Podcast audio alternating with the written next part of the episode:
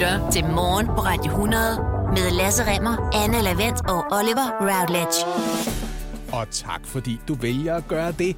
Vi har haft en skøn uge. Det kan godt være, det er januar, og det er en lille smule mørkere udenfor, men der er lys i vores hjerter hver gang, vi sætter os ned sammen i et radiostudie. Ja. Og smukt, Lasse. Jeg, jeg ved ikke, hvad det der det var. Jeg kender Nej. det nogle gange, så starter man på en sætning, så ved man ikke, hvor den slutter hen. Ja, det kender jeg godt. Ja, det er ja. alle mine sætninger, hvis I skulle være i tvivl. Men vi har nået meget den her uge. Mange det har gode været historier. en forrygende uge. Det var dig, der sørgede for, at vi lige fik fejret, at pølsevognen bliver 100 år i år. Vi har regnet lidt forkert sidste år. Jeg kan huske, at vi også fejrede Ja, det sidste ja. år. Det er min fejl. ja.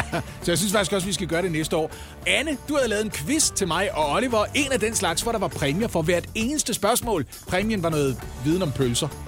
Ja. Det var jeg og, rigtig og glad hvilken, Og hvilken viden om pølser. Mm. Øh, og det var jo også, øh, det var også den her uge, hvor vi fandt ud af, at der er en dansk forsker, der har forsket i jeg ved ikke, hvordan jeg skal sige det her. Et, et numsehul på en dinosaur, Ja, det er Oliver. rigtigt. Det var, Ja. det var en historie, du var så sød at dele med os. Ja, det er Øh, Jakob en, Winter. Ja, kald, han kaldte øh, dinosaurens bagdel for en svejserkniv. Ja. Oh, Ja. Det var en smuk historie. Den skal du altså glæde dig til at høre. Men det var også i den her uge, at Donald Trump endeligt skulle forlade det hvide hus. Joe Biden er USA's nye præsident. Vi tog afsked med Donald Trump på den bedst mulige måde. Lasse, du har skrevet en sang til ham. Mm, ja, som jeg så, Gud bedre det, valgte selv at foredrage. Og det er vel det bedste, man kan sige om den måde, jeg synger på. Det er mere det der med at foredrage, ikke? Alt det, samt hvad vi mener har været det bedste i løbet af ugen her på Radio 100, det får du her i den her podcast. Tusind tak, fordi du lytter med. Og så kan vi også lige pege tilbage på noget af det, der er sket i weekenden faktisk. I forhold til weekenden, den, dens nyheder. Mm-hmm. Og øh, jeg begynder med at spole lidt tilbage, nemlig til fredags. Fordi fredag var altså absolut sidste chance for landets minkavlere for at aflive deres mink hvis de ikke allerede havde fået det gjort. I fredags blev det nemlig officielt forbudt at afle mink, fordi der trådte den lov i kraft, som regeringen med et står hej bevares, rent faktisk endte med at få øh, stemt igennem sidste år. Men selvom det nu er ulovligt at holde mink i Danmark, så mener Fødevarestyrelsen faktisk, at der stadig er levende mink på to til tre minkfarm herhjemme. I alt skulle det dreje sig om ca. 5.000 mink, der altså stadigvæk er i live. Er det så nogle protestmink, eller hvad er det? Ja, det er det. Fordi øh, en af dem, som øh, blandt andre stadigvæk holder sin mink i live, det er minkavler Erik Vammen fra Hobro. Ham har vi jo talt med. Ham har vi nemlig talt med. Øhm, og det betyder, at han og så de, hvor mange der nu er, en til to andre minkavlere, der stadigvæk i protest holder deres mink i live, øh, kan forvente kontakt fra Fødevarestyrelsen de kommende dage. Og i sidste ende, så kan det faktisk, hvis man holder mink ulovligt, hvilket man må formode, de gør, øh, koste et halvt års fængsel, hvis man så bliver dømt for det også. Men øh, altså, kan man ikke slippe afsted med at sige, at jeg har nogle kælemink? Og dem, øh, Jamen det, åh, det har vi også talt om, at det, det er sådan noget med op til fem, eller sådan noget, man må holde Ja. privat, ikke? Og jeg ved ikke helt, om det er nok til at holde en minkfarm kørende, hvis man har fem til, til privat brug. ej, det kan godt være, at de får nogle mærkelige fortænder og nogle lidt øh, flyvende ører. Ja, men man fortsætter. Ja, når du avler nok på dem, ikke? Ja. Men, men who knows? Vi skal også tale om øh, nogle af de coronamutationer, der desværre dukker flere og flere op af. Senest er det første tilfælde af den såkaldte sydafrikanske virusvariant nemlig blevet konstateret her i Danmark. Nærmere betegnet er det en person på Sjælland, der er blevet smittet med den, formentlig i forbindelse med en rejse til Dubai. Ja. Er, er, det, er det Bentner? Er det Bentner, der har været dernede sammen med Kessler og de andre på en drengetur? Altså, jeg kan- Kessler-familien har i hvert fald været ude og stærkt afvise, at det er dem. Fordi der var rigtig mange, der åbenbart havde skrevet til dem Nå, men er efter det den så her... øh, Elvira Pitsner, eller er det en af de Nå, andre 40 influencer, der er taget til Dubai i løbet af den sidste måned? Det fremgår ikke, hvem det er, der er blevet smittet. Og jeg vil lige rise op, hvad ved vi om den her sydafrikanske øh, variant? Altså, den minder rigtig meget om den, vi kender fra Storbritannien. Det er nemlig en såkaldt supervirus, fordi den smitter mere.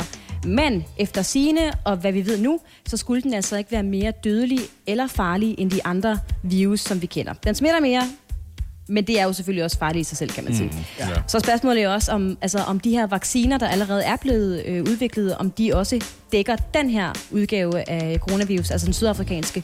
Og Pfizer og BioNTech, de siger, de har testet, om deres vaccine virker mod den sydafrikanske variant, og de siger, det gør den, ifølge deres egne studier i hvert fald. Men de her studier er dog ikke blevet bedømt af uafhængige eksperter endnu. Ja, mere smitsom, men til gengæld mindre dødbringende, sådan som jeg har hørt det. Men vi ved Ja. ikke så meget om det nu, så man skal passe på med at sige ting eftertrykkeligt om en ny variant af, af covid-19. Ikke? Ja, og øh, her til sidst bliver vi nødt til lige at tale om ja, noget af det, som jeg og rigtig mange andre elsker at tale om, nemlig vejret. For hold nu op, hvor har det været koldt den her weekend? Ja tak, siger du, men hvor koldt har det egentlig været? Hvor koldt har det egentlig været, Anne? Ja, og det kan jeg øh, ret nøjagtigt fortælle, og jeg kan også fortælle, hvor det har været koldest. Fordi lørdag morgen klokken 9 om formiddagen, der nåede termometret ned på minus 11,8 grader. Og det gjorde det i Horsens.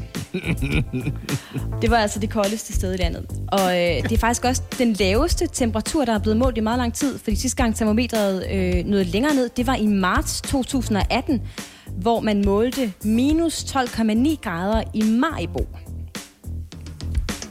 Ja. Men altså, det er jo herligt. Du Altså, hader, jeg- jeg- du hader jeg værnyt, Oliver. Jeg hader ja, ja, og det er ikke bare fordi, han hader værnyt, men det, du skal også bare lige vide, Anne, altså jeg kommer jo fra sådan en komikerbaggrund, så når nogen, der spørger, spørger, hvor koldt var det, så regner man ikke med at få svaret, minus 8 grader. Så får, regner man med at få svaret, det var så koldt, at, at jeg knækkede en tand, da jeg spiste suppe, for eksempel, ikke? Altså, øh, det var så koldt, at, at blaffer holdte billeder op af tommelfingre. Altså, Ja. du ved, men du siger Ja. bare, det var så koldt, at det var minus 8 grader. Øh, så koldt Minus det var. Minus, nej, nej, minus 11,8 grader. Åh, ja, ja, ja. Og, og, det er, og det er det korrekte, det, er det korrekte svar. Men jeg, jeg, apropos, jeg klæder jer jo ordentligt på til ugen, der, der er gået. Det er det, jeg siger her. Det er korrekte svar. Der er to streger under det. Min kone var sur. Hvor sur var hun? Min kone var så sur, at hun var rigtig sur. Hold nu op. 11, minus 11,8 grader. Tag det med jer i ugens løb. Jeg tænker, det er et godt emne lige at tale om over kaffen rundt omkring. Ikke? Fuldstændig ret. Nej. Ja. Ikke for Oliver, men altså for mig. Jeg er jo også 48. Vi var efter fire år med Donald Trump, så tror jeg, at der er en del mennesker, der er lettet over, at Joe Biden øh, er navnet på USA's nye præsident. Han overtager embedet øh, på onsdag. Men altså, skal vi så kigge tilbage på de fire år og se, om vi ikke kan finde bare en enkelt perle eller to et eller andet sted øh, inde på lospladsen? Kunne vi Jo. gøre Altså, det? Han er jo blevet kaldt, Trump, den værste præsident nogensinde af Arnold Schwarzenegger. Ja, altså, nu siger vi nogensinde, så skal man også have en kort hukommelse, ikke? Fordi der sidder altså et par præsidenter lige op til borgerkrigen, som ret stedigt forsvarede slaveri. Og, det, og der har også været et par, der var dybt korrupte, altså som decideret sådan bare tog imod pænt. Det ved vi jo ikke endnu om Trump, selvfølgelig. Det er rigtigt. Måske i nyere tid, Ja. kan man sige, at der er mange, der synes, han har været en elendig præsident. Ja, det tror jeg godt, vi kan blive enige om. Ikke? Mm. Hvis vi kigger sådan inde på de sidste måske 60-70 år, der er der en del mennesker, der mener, at det kan vi godt runde af til. Ikke? Nå, jeg har taget den utaknemmelige opgave lige at kigge på det og se, er der ikke et eller andet, hvor man lige kan kigge tilbage og sige, men det der, der var den ikke en, en kæmpe klovn i hvert fald mm. med de her ting. Ikke? Er der nogle politiske resultater et eller andet? Og hvis vi kan springe nogle af de større fyr, fyrtårne over, som for eksempel, det, det gik faktisk okay med det der togtrækkeri med Nordkorea for eksempel, som vi i en overgang Ja, det er rigtigt. Måske kiggede på og tænkte, måske du skal provokere ham der fyren med atomvåbnene helt så meget på Twitter og kalde ham Little Rocket Man og så videre. Men det endte jo rent faktisk med, at han vandt lige præcis den der armlægningskonkurrence med Nordkorea. Hvis vi kigger bort fra den slags lidt større sejre, som flere af os måske har fået øje på undervejs, så nævner jeg bare lige tre ting, hvor man kan sige, øh, det gik ikke helt af helvede til. Jeg ser i den forbindelse også bort fra, at det egentlig gik fint med den amerikanske økonomi frem til corona. Og så væltede den læsset for alvor. Men nu nævner jeg lige tre ting. En af dem har jeg nævnt før. Det lykkedes om sider under Donald Trump og med hans politiske støtte at gennemføre fængselsreformer i USA, så den i særdeleshed sorte amerikanere ikke længere skulle sidde på vanvittigt lange fængselsstraffe for forholdsvis små forbrydelser. Det betyder, at i løbet af de sidste fire år er rigtig mange i særdeleshed sorte amerikanere blevet sluppet fri fra hvad der virkede som fuldstændig uproportionelt voldsomme fængselsstraffe. Det er jo cirka en million amerikanere, der på et hvert givet tidspunkt ellers har siddet i fængsel. Store dele af fængselsindustrien var engang privatiseret. Det var noget, Obama fik sat en stopper for. Fordi det der med, at man skal tjene penge på at, at, at få folk i fængsel, gør jo også, at der sidder en, en hel industri og håber på, ja. at folk bliver ved med at gøre noget, sådan at de har kunder i butikken. Ikke? Jo. Nå, altså det vil, det vil jeg sige, det er en ting, og han havde egentlig også forberedt næste fase, som skulle gøre det nemmere for folk, der er kommet ud af fængslet og komme i gang med et arbejdsliv og rehabilitere sig selv igen. Så da straffattesten ikke var så stort øh, et, et problem øh, for rent faktisk at få et lovlydigt liv bagefter. Og, og det er han blevet rost for, men det er ikke noget, folk har snakket enormt højt om. Mm. Her er en anden ting, som folk måske heller ikke helt kan få til at matche med Donald Trump og den oplevelse, man har fået af hans øh, præsidentembede. Øh, han fik sat nogle milliarder kroner af til at hjælpe folk med HIV eller ligefrem AIDS i udbrud, i særdeleshed i de fattigste landlige områder i USA. Og det er et større problem, end man lige regner med, fordi den måde, man har skruet sundhedssikringen sammen på i USA, indebærer, at det kan være svært at få råd til den medicin, som holder øh, sygdommen i ave, og så spreder den sig jo måske lidt mere i særdeleshed blandt folk, som virkelig ikke har særlig mange penge. Ja. Og den skaber altså også nogle vilkår, nogle ansættelsesmæssige forhold. Den fremmer, kan man sige, socialt armod hos de mennesker, som rammes af den i forvejen fattige områder. Det gjorde han en ærlig indsats for at gøre noget ved. Den eneste ting, folk kritiserede øh, den politik for, det var, at han måske skulle have sat endnu flere penge af. Men det var trods alt penge, han fandt, som man ikke tidligere har fundet til lige præcis det område. Det vidste jeg ikke. Nej. Det vidste han ikke. Og så Nå, en enkelt ting. Et valgløfte, han indfriede. Han indfriede faktisk lidt over halvdelen af sine valgløfter. Det har øh, uafhængige politiske organisationer holdt øje med og ligesom målt. Et af, en af de ting, han lovede i forbindelse med valgkampen, det var, at han ville ikke tage imod en eneste krone af det jo det ikke vanvittigt store øh, honorar, man får for at være præsident. Altså, man bliver ikke rig af at være præsident, men man kan blive rig bagefter af at holde nogle taler. Ja. Det kan man Ja. se på dem alle Og sammen. skrive nogle bøger. Man bliver Ja. inviteret til Kolding og sådan noget. Det er sådan noget, man kan regne med, og så kan du få taget et selfie, og det koster også en lille smule, ikke? Lidt meet and greet. Men mens man sidder der, så tjener man altså... Vi, vi snakker om et etcifret millionbeløb i danske kroner. Okay. Øhm, han lovede i forbindelse med sin valgkamp, at han ville donere pengene til velgørenhed, og det har han gjort. Og han har faktisk gjort det på en lidt rørende måde. Han har blandt andet gjort det til alkoholbekæmpelse, øh, og gjort det, som han understregede, for at mindes øh, en bror, han havde, som, øh, som havde det rigtig slemt med alkohol og i sidste ende simpelthen endte med at betale med sit liv for sin afhængighed. Øhm, Han så- er jo helt menneskelig. Ja, det må man da sige. I løbet af de fire år har han i hvert fald indfriet det og valgt forskellige øh, velgørenhedsinstitutioner, blandt andet de amerikanske nationalparker, givet pengene til dem og sagt, mm. Nå, men, øh, brug pengene på, i stedet for at vedligeholde en klippeformation et eller andet sted, eller hvad vi er. Nå, så altså, det er jo sådan, man kan jo ikke, man kan ikke være præsident i fire år og kun lave lort i den. Nej, Nej. og det er jo lidt det billede, der er blevet malet af ham. Øh, Ej, men det har også været overvejende lort. skal det har været, det har været Det har det overvejende lort. Men, øh, Men dejligt lige at få genopfrisket de andre ting også lidt. Ja, lige her på tærsklen til, at vi altså skal hilse Joe Biden velkommen i det hvide hus. Så øh, skal vi lige runde en øh, lille coronahistorie, fordi Google har lavet en, synes jeg, ret sjov opgørelse over, hvad vi sådan globalt set egentlig har fået tiden til at gå med i år 2020, da store dele af verden jo var, ligesom den er nu, lukket ned. Ja. Og øh, det har Google gjort ved at lave en liste over de søgninger, der lige pludselig altså, er trendet helt vildt meget under nedlukningen. Ja. Og det virkelig, virkelig interessante er, at det er forskelligt fra land til land, hvad der er blevet søgt massivt på. Mm. Og jeg skal nok lige komme tilbage til, hvad vi her i Danmark har søgt mest på. Men jeg vil gerne lige begynde med en lille quiz, der går ud på, jeg giver jer en Google-trend under lockdown, og så fortæller I mig, hvilket land der er tale om. Altså, hvilket land, der har googlet det her specifikke ord rigtig meget. Ja. Okay, første ord til jer, det er spillestol, skråstrej gamerstol. Gamerstol, tror jeg, man vil kalde det herhjemme. øh, Hvor i verden har man googlet helt sindssygt meget på gamerstol Jeg har- under nedlukning? USA siger Oliver, jeg siger Sydkorea. Ja, Sydkorea, de er tosset med computer. Ja, det er rigtigt. De er tosset med datamater. det rigtige svar er Finland. What? Ja, ingen ved hvorfor. Men Hvorfor? Finland er simpelthen øh, virkelig glad for gamerstole. Nokia kommer fra. Burde, Det kan være det er derfor. burde, de ikke også, burde de ikke google sådan nogle, øh, hvad sker der, hvis jeg hælder vodka på saunastenene? Jo. Og sådan noget. Jo, det kan være, det ligger nummer, nummer to. Andet ord, jeg gerne lige vil have jer til at sætte et land på. Håndvægte. USA. Jamen, du bliver bare ved. Sydkorea, så. Det rigtige svar er Irland. Der er jo ingen sammenhæng i det her. Det er verdens dårligste quiz, det her. Altså, hvor mange lande er der i verden, og vi skal bare ramme et af alle verdens lande. Okay, okay, I får lige et hint. Det tredje ord er strikning, og jeg vil sige, ja. det er et af vores øh, nabolande. USA, siger jeg. Så siger jeg Botswana. Hvis det er der nabolandet, det er Sverige. Selvfølgelig er det Sverige, ikke? De er tosset med strikker. Det er Norge, der Nej, øh, jeg har bogstaveligt talt tre muligheder. Jeg, tæller ikke engang Polen med. Det må være Tyskland, Sverige eller Norge, ikke? Det, det rammer jeg ved siden af alligevel. Men prøv, der, der er nemlig, at jeg kan ikke finde den røde tråd i, hvad landene har googlet. Det er sådan noget, Jamaica, de har googlet øh, lidt mere coronarelateret dog, udgangsforbud forbud mest. I Tyskland er det modelbyggeri, i Etiopien er det håndvask. Altså det er vidt forskelligt, hvad man har googlet under nedlukningen. Og jeg skal nok lige fortælle jer øh, de tre danske søgetrends under lockdown, lockdown. Og hvis I tror, at det er sådan noget med øh, puslespil og surdej, Ja, så tager I fuldstændig fejl. Nå, Førstepladsen er, synes jeg i hvert fald, ret overraskende. Og hvad det er, det er ikke porno, Oliver. Skal Nå. vi nok vinde lige om lidt. Jeg er mest overrasket over, at Jamaikas første søgeord ikke er dans, parentes, hvordan holder jeg hele natten? Jeg lovede jer lige før at øh, give jer en top 3 over de øh, trends, vi har googlet mest under nedlukningen. Altså mm-hmm. de danske Google Trends. Nu var I lige fik en, øh, en lille rundtur i verden over, hvad andre lande har googlet. Ja. Søren Brostrøm, mig- frisyrer. Ja, godt bud. Ja, godt bud. Det er det, ikke? Tredjepladsen over de ting, vi har googlet mest øh, i Danmark under nedlukningen, det er yogamotter. ja, det er min kæreste. Det er 100% min kone. Jeg købte en yogamåtte til hende. Ikke til at lave yoga på, hun havde brug for en træningsmåtte, og så købte jeg sådan en til hende, fordi jeg er en af dem, der har googlet det.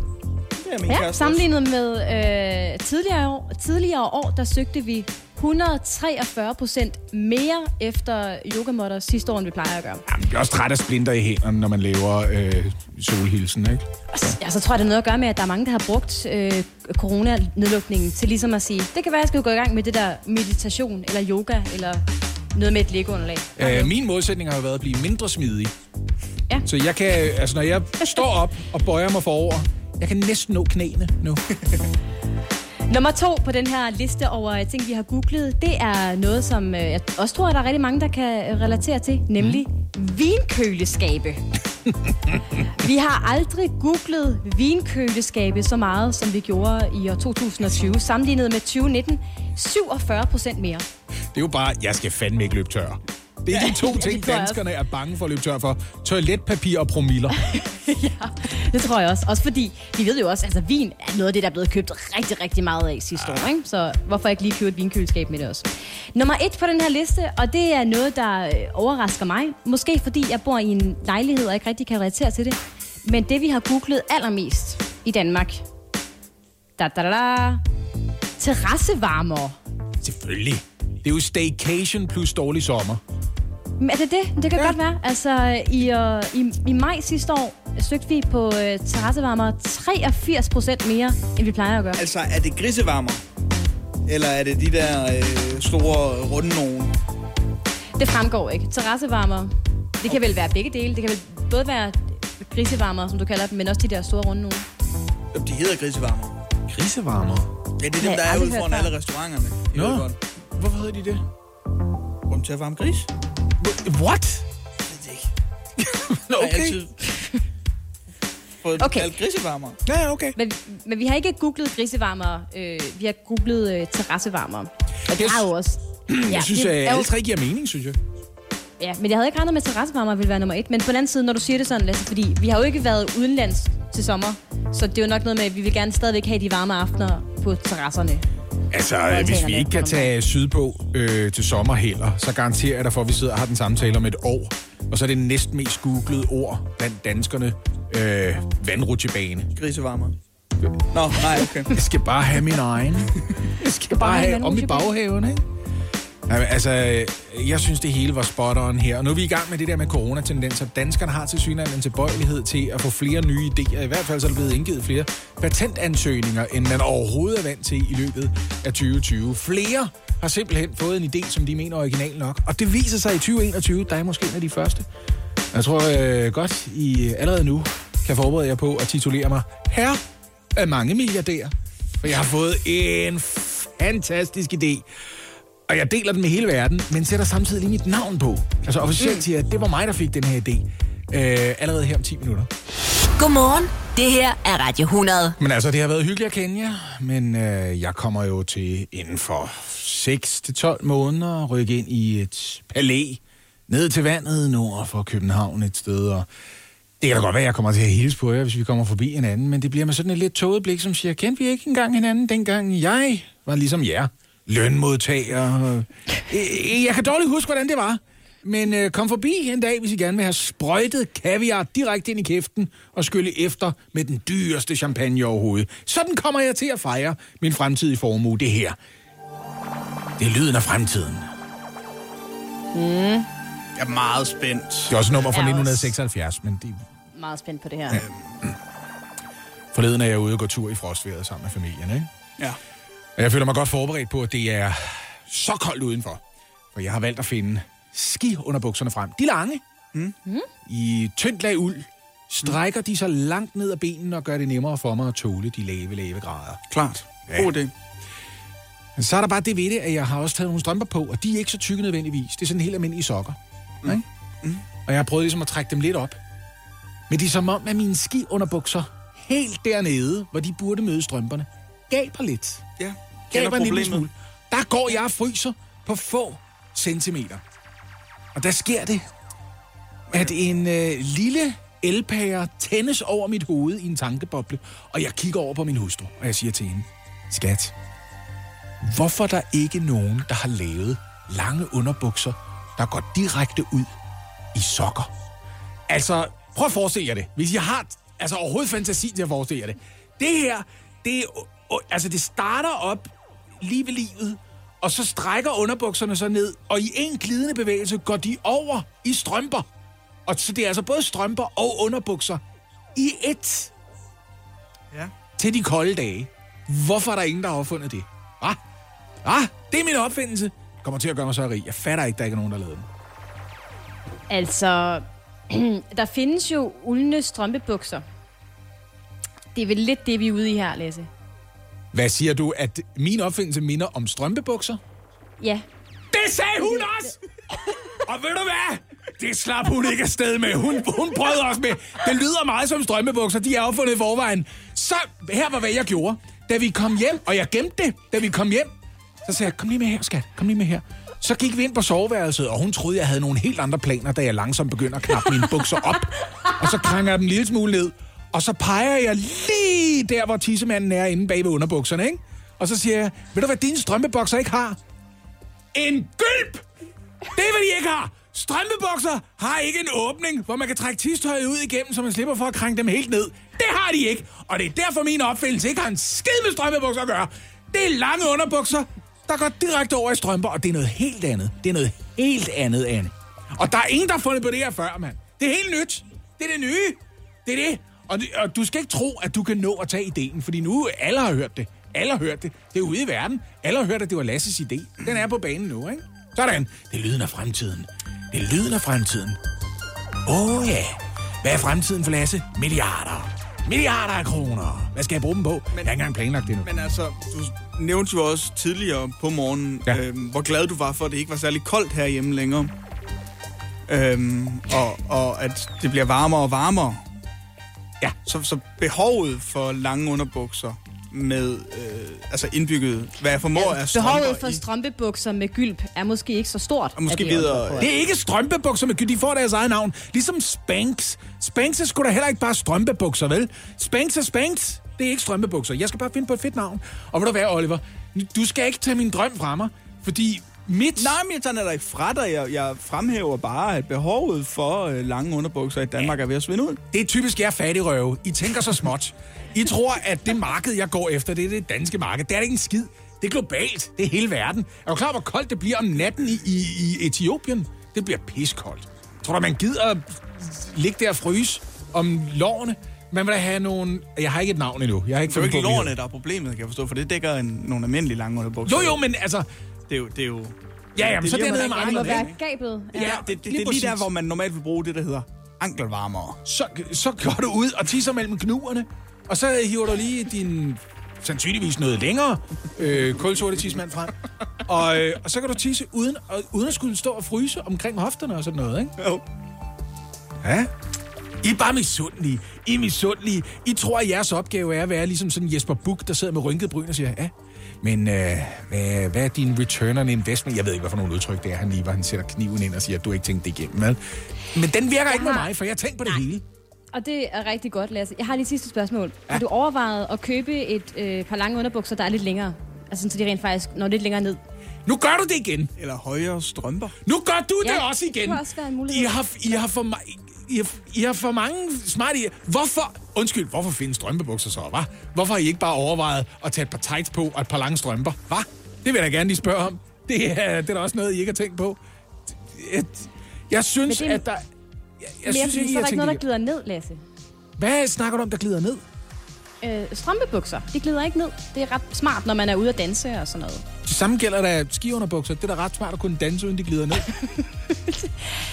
Held og lykke med det, ikke også, Lasse? Okay. Godmorgen. Det her er Radio 100 med Lasse Remmer, Anne Lavendt og Oliver Routledge. Jeg tænkte, at vi har brug for en eller anden form for rimelig præsentation af den quiz, du har lavet om pølsevognens mm. slang i anledning af pølsevognens 100-års jubilæum. Så jeg har lige fundet noget øh, gammel øh, Anders Madsen frem. Vær velkommen, vær en sulten gæst. Det er ikke helt Irene Cara. I køkkenet, nu Men det er meget passende, faktisk.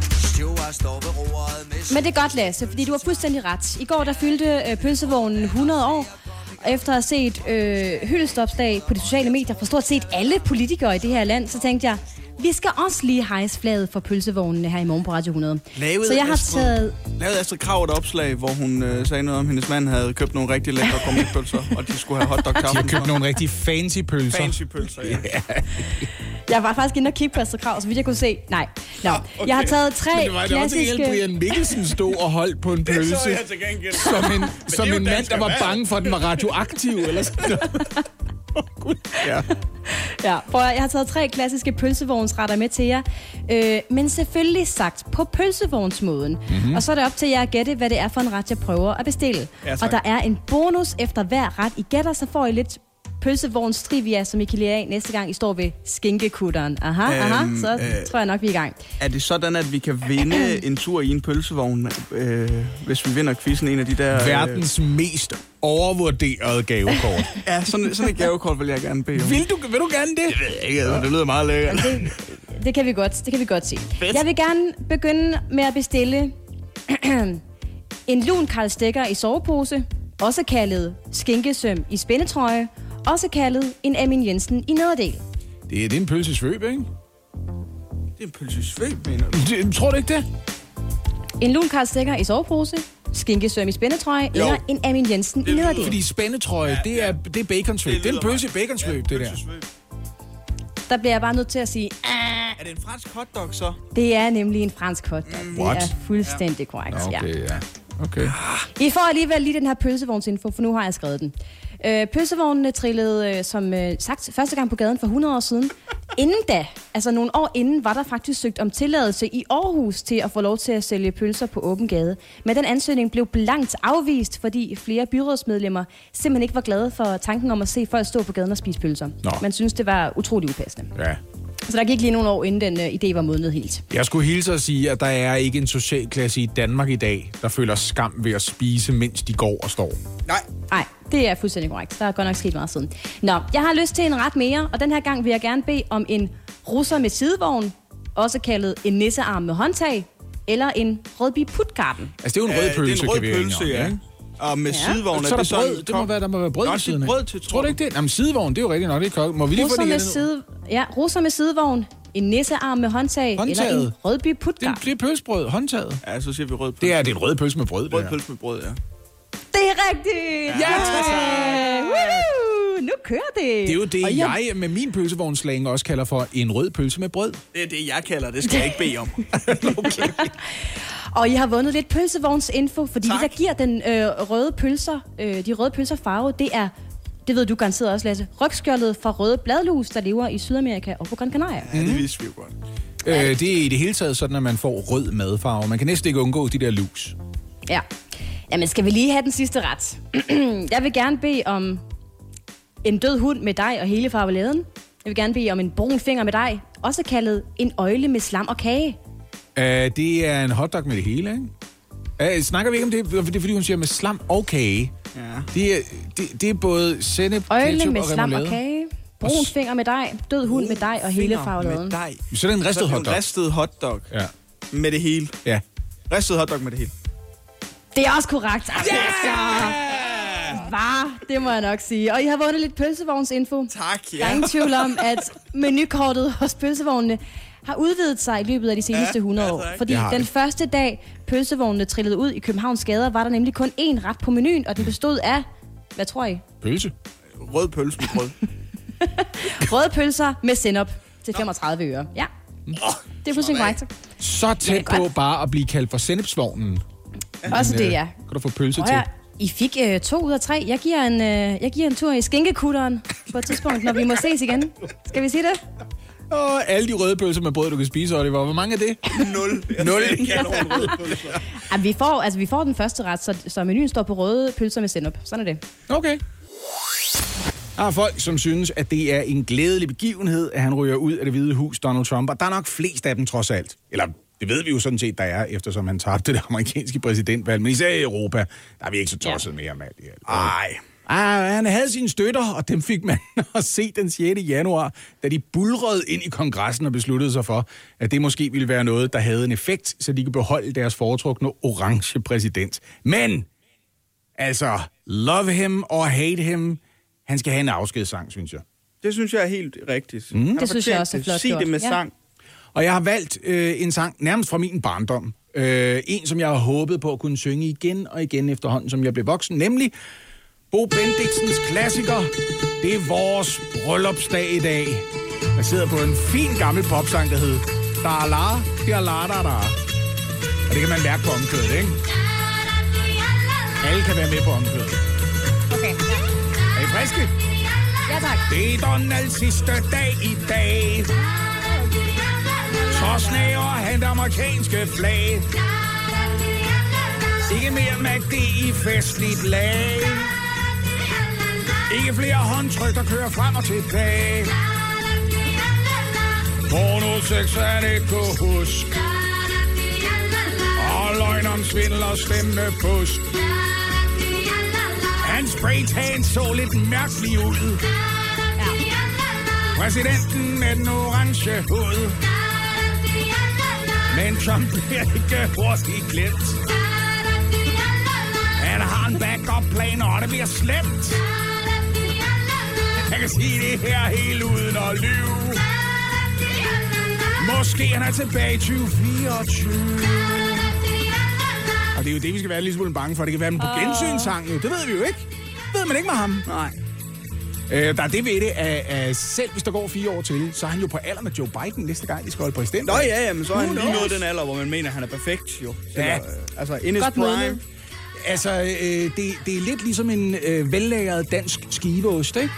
Den skal lige have den tid, den skal tage. Ja. Og, og der går måske 48 måneder, og så har han lige lagret lidt ekstra. Ja. ja. Han ligner også lidt en ost. Det, de kører ikke 45 procent mellemlagret, det er altså Form for cheddarost, måske. 78 procent mellemlagret. En enkelt skive oven på en af de der helt kolesterolfremmende burgere. Det er virkelig, hvad Trump er, når det kommer til stykket. Ikke? Nå, det er hans sidste dag. Og øh, jeg ved det ikke, øh, hvor hurtigt kan en mail være fremme? Fordi vi kan lige sende det som en eller anden form for... Øh, det ved jeg ikke. Nå, men jeg har hørt lidt om, hvem der skal spille til uh, The Inauguration. Um, og der, der tror godt, de kan modtage et nummer mere. Ja, ja.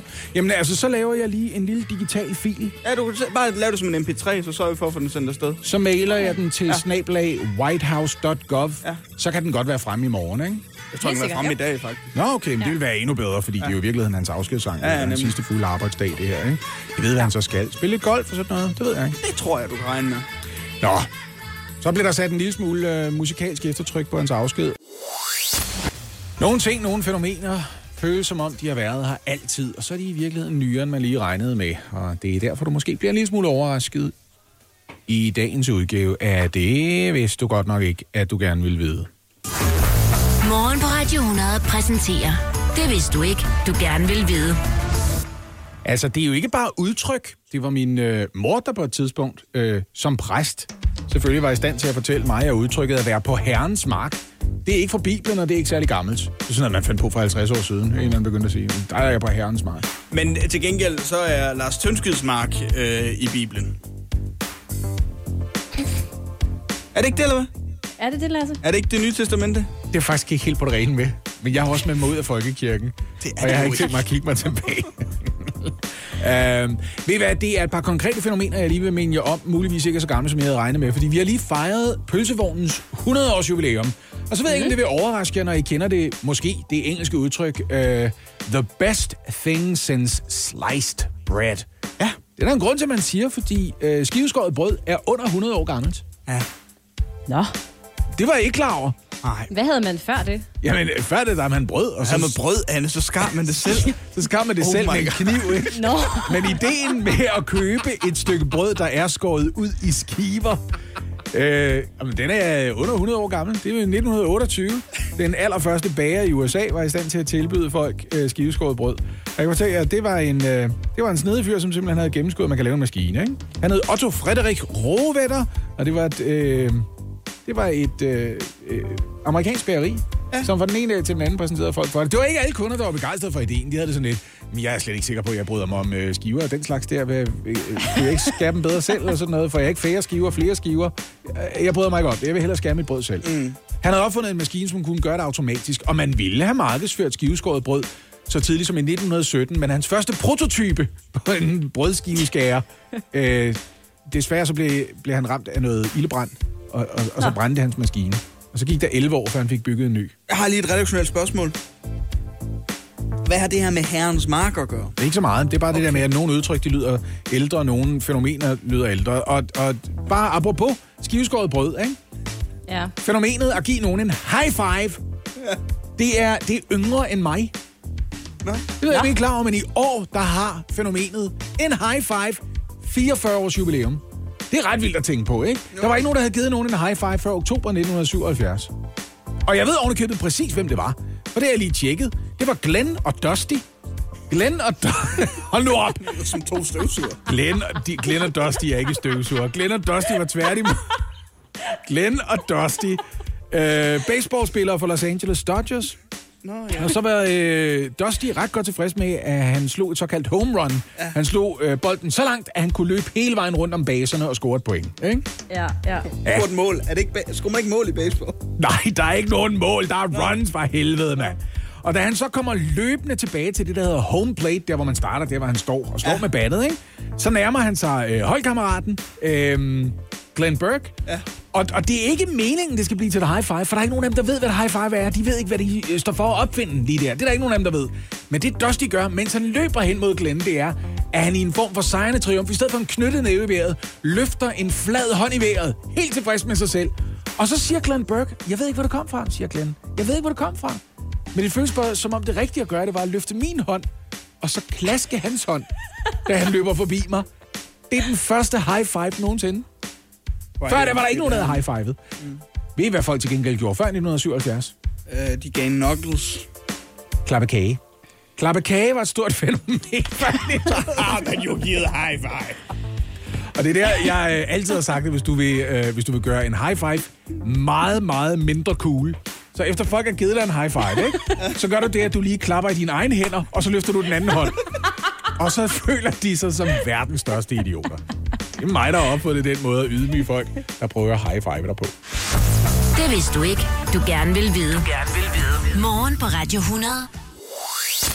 Øh, Jeg synes, du har overgået dig selv, Oliver. Øh, Vi skal quizze lige nu, og jeg er...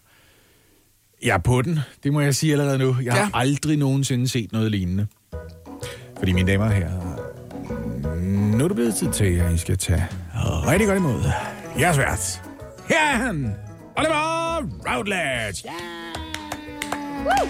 Er det hans egne hænder? Jeg holder i øjeblikket en læbe på mad i hånden. Det er simpelthen to uger siden, vi sidst har haft en udgave af Hvad det værd quizzen, men nu er den tilbage. vi er jo i gang med en ny sæson. Lasse vandt den første runde, og det betyder altså, at der står 1-0 til hold Grønland. Og øh, som altid med denne fremragende quiz, så er den jo øh, så mangfoldig som bare pokker. Jeg holder den ikke kun inden for studiets fire vægge og andet spisebord på Christianshavn. Nej, nej, nej, nej, nej, nej, nej. Du kan også quizze med, kære Radio 100 lytter. Derfor så vil jeg anbefale dig lige at hoppe ind på Radio 100.dk på Instagram. Op i vores story kan du se dagens produkt og komme med dit bud. Der er også mulighed for at vinde en Radio 100-kop, når måneden er omme til den, der har været tættest på. Du øh, sagde lidt tidligere på morgenen, at der stod en kop på højkant, og jeg vil godt endnu en gang understrege, at det er den bedste måde at bruge en kop på, ellers løber indholdet ud. Ja, og det er fuldstændig rigtigt. Anne og Lasse, I har været inde og kigge på øh, dagens produkt. Hvad er jeres umiddelbare tanker? Hvad er jeres reaktioner? Jeg tænker, at det ser meget hjemmebygget ud, og det er jeg ikke så tryg ved, faktisk, når det nu er øh, den her form for produkt, som det er. Ja. Jeg vil være en lille smule bekymret for at investere i det selv, vil jeg sige. Men altså, omkring Sankt Hans tid, der kan man jo se produkter af den her slags, sådan lige i mit umiddelbare nabolag, og der ser det heller ikke særlig trygt ud. Og folk betaler Nej. for at bruge det. Ja. Ja, Det er jo det en være, der øh, forlystelsespark i baghaven. Det er en forlystelsespark med en enkelt forlystelse, men alligevel. Mm-hmm. Det er en rutsjebane. Vil I gerne vide lidt mere om øh, Ja, den ja, her ja, ja, øh, ja. rutsjebane og om produktet? Jeg har set Ja, billedet, og jeg vil gerne vide noget mere. Okay. Det er en rutsjebane, den er cirka 55 meter lang. Banen er let at skille af og samle, så man kan sætte den hvor og hvordan man vil med dine hænder, men dine hænder skal være godt skruet sammen. Okay. Jeg skal selvfølgelig nok hjælpe med at skille af og fortælle, hvordan det hele det virker. Mm. Det er en 55 meter lang rutsjebane, lige i baghaven, hvis man har plads til den. Spørgsmålet er Og jo hvis- bare, hvad den skal koste. Ja, og hvis man er i tvivl, øh, så er det sådan en rutsjebane, som man også har øh, i Tivoli og øh, i Tivoli-friheden. Altså, Minder det er sådan en på dæmonen. skinner. Ah, ah, okay. Det, det ligner Dog noget, der kan skilles ad og sættes op igen. Det ligner noget fra et omrejsende Tivoli. Det ligner en af den slags ting, hvor man tænker, øh, når hvis børnene gerne vil, så skal de endelig gøre det. Og så glad er jeg heller ikke for de børn. Så hvis der sker Det noget, ligner så... også det ligner lidt noget, der har været ild i, fordi græsset under banen er fuldstændig øh, svæn af. Spørgsmålet er jo bare, hvad er den værd? Må jeg, må jeg stille et spørgsmål? Følger der vogne med, Oliver? Ja, Nå, det var godt. det går jeg stærkt ud fra. Står, du kan ikke står der godt nok ikke noget om, men altså... Men, det, men altså, man sælger da ikke en, en rutsjebane uden, uden vogne. Kunne man da godt finde på. Hvad skal man så bruge den en, til? en god skinne i baghaven. Ja. Ja, ja, ja det, det, det, det må der gøre. Ja, okay. Det er Ja, Janni markedet- som sælger, hvis det er. I skal vide det. Markedet for en, en hjemmebygget rutsjebane i baghaven, jeg ved ikke helt, jeg har lyst til at sige, at du, du starter den her læseremmer. Det er en snæver trakt, det der, ikke? Vi skal igennem for at finde øh, de potentielle købere. Jeg kunne forestille mig, at... Øh, hedder hun Janni? Det er Jan i Nå. Hammel, der sælger. Okay, det giver mere mening. Ja, undskyld, jeg er så sexistisk lige her, men jeg kunne bedre forestille mig, at Jan i Hammel sælger det, end at Janni lige ligger ind med det. Ja. Øh, 55 meter lang, øh, 800 kroner øh, meteren, så tre- 44.000. 44.000 er Ja. budet fra Det Lasse Remmer. Hold tror jeg simpelthen ikke på, Lasse. Er det for højt sat? Ja, det er det. det, Jamen, jeg... jeg- se, det er jo ikke en, der er jo ikke loop eller noget som helst i. Det er bare en rund skinne, der kører rundt på en græsplæne. Jo, men jeg har- så, jeg har så kigget- fedt er det heller ikke. Jeg har kigget på sådan nogle lejeaktivitetshuse bygget i træ, man kan stille op i baghaven. De kan altså godt koste op mod 15-20.000 kroner. Og det er ikke engang en rigtig rutsjebane. Det er sådan en, hvor du dårligt nok er klar over, at du har sat dig på den, før du er på græsset. Budet fra Hold Grønland er 44.000 danske kroner. Det er godt bud. Jeg, jeg, jeg, ligger, jeg ligger under, og jeg tror også, jeg ligger markant under. Jeg, jeg tror ikke, at den her koster mere end 25.385. Hvad er det for nogle mærkelige tal, du siger? Men det er det, der kommer ind i mit hoved, Lasse. Og sådan er det. Det er budet fra Hold Vest. Og endnu en Ja, gang tror jeg faktisk, at du har det bedste bud, hvis jeg skal være helt ærlig. Og det tror jeg også, fordi det ligner lidt sådan en... Den er lige på nippet til afhentes. Men du kan ikke lave en anden event og skifte mening nu, Lasse. Nej, jeg ved det godt. Budet for Hold Vest er tre- 25.385 kroner. Budet for Hold Grønland er 44.000 kroner, om der kommer Alt til at stå meget, Lasse. Alt for meget. 2-0 eller 1-1. Skal vi nok fortælle dig lige om et øjeblik. Lige efter Jung og Blitz Baby klokken er kvart over 8. Altså, øh, jeg kommer til at ligge i baghånd fremover, og det gør jeg også, efter den kommer til at stå 1-1 i dag. Det må simpelthen være den, der sidst har scoret et point, der ligger i forhånd. Det må være sådan her. hvorfor er du så skråsikker på, at der kommer til at stå 1-1? Jamen altså, det er jo bare gået... Hver gang jeg siger tal, og Anne siger noget bagefter, så kommer jeg i tvivl om alt, hvad jeg nogensinde har troet om... I særdelesheden ser varer som det her.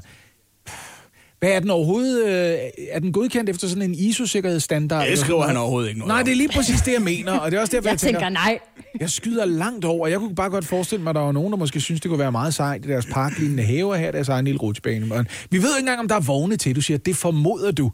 Ja, jeg er meget i tvivl om 44.000 er den rigtige pris. Men mine damer og herrer, vi er jo i gang med Hvad er det værd quizzen og du er ankommet netop i tide til at høre, hvem der vinder dagens point. tager rigtig godt imod. Og jeres vært, Oliver Routledge. Ej, han ligner en, der kan lide skalddyr. Det kan faktisk også godt.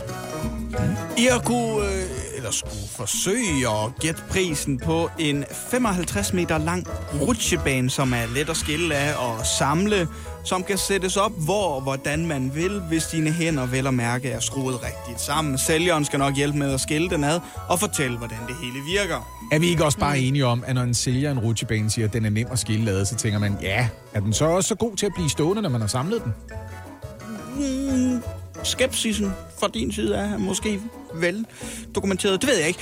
Det er øh, en 55 meter lang rutsjebane lige i baghaven. Øh, budet fra Hold Grønland, det var 44.000 kroner. Budet fra Alt Hold Vest var 25.385 kroner. Sagen er jo den, der står Mærkeligt tal. 1-0 til Lasse. Remmer i Hvad er det værd quizzen. Den 55 meter lange rutsjebane er sat til salg for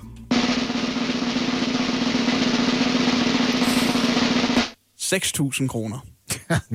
What? Det er jo til grin. Det var det, jeg sagde. Det, det gik op for mig. Da hun sagde 25.000, gik det op for mig. Er det ikke mere sådan en, gider ikke godt komme og hente den? Er det ikke mere en, gider ikke godt komme og hente Hvad den? er Helt det, jeg har bygget her? Jeg kan sige, som bonusinfo, så kan Jan godt tage en havetraktor eller en stor PVC partytelt i bytte øh, for den her undskyld. Åh, det Jeg skal lige være sikker. Lasse, hvor meget var det, du gættede på? 44.000 Så har du gættet 38.000 kroner forkert. Hey, hey, hey, hey, hey. Det Lasse har engang vundet den her quiz ved at gætte 100.000 forkert. Ja, Han ender med. det skal vi også lige Det er huske på. det er også her- foruroligende. Det lyder som om 44.000 er en rimelig pris for Falken i Forup Sommerland. det kunne jeg sikkert godt have fået til den pris. Ej, hvor var det monumentalt i siden af. Jeg vil også godt lige sige, du var heller ikke tæt på, Anne. Du var altså Jo, over fire men- gange prisen, ikke? Tættere på, Lasse Remmer. det ved jeg da Lige- godt. Det er Skal det, vi der lige giver huske på det engang? Du skal bare ikke håne mig for at sige 44, når du selv er over fire gange det- prisen. vel? Der står gør jeg 1-1, alligevel. og vi vender stærkt tilbage i næste uge med endnu et fremragende produkt. Hjælp en, du holder af med at tage det første skridt til bedre hørelse. Få et gratis og uforpligtende hørebesøg af Audionovas mobile hørecenter. Så klarer vi det hele ved første besøg, tryk dig nemt i eget hjem. Bestil et gratis hørebesøg på audionova.dk eller ring 70 60 66 66. Du lytter til Morgen på Radio 100 med Lasse Remmer, Anne Lavendt og Oliver Routledge. Når det er onsdag, betyder det også, at øh, vi lige skal have lettet en lille smule for irritationstrykket.